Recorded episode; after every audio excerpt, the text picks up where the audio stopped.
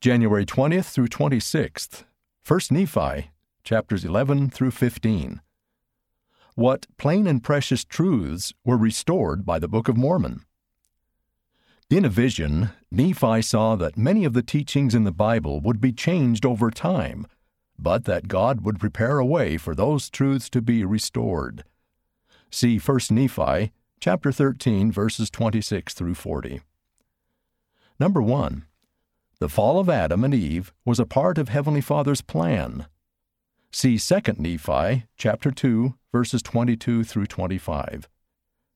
Number 2. We existed as spirits before this life, learning and preparing for mortality. See Alma chapter 13, verse 3. Number 3. Christ visited the people of the ancient Americas and established his church there. See 3 Nephi chapters 11 through 26. Number 4. Baptism is not needed for infants because they are not yet accountable. See Moroni, chapter 8, verse 10. End of the week, January 20th through 26th, 1 Nephi chapters 11 through 15. Read by Van Farnworth.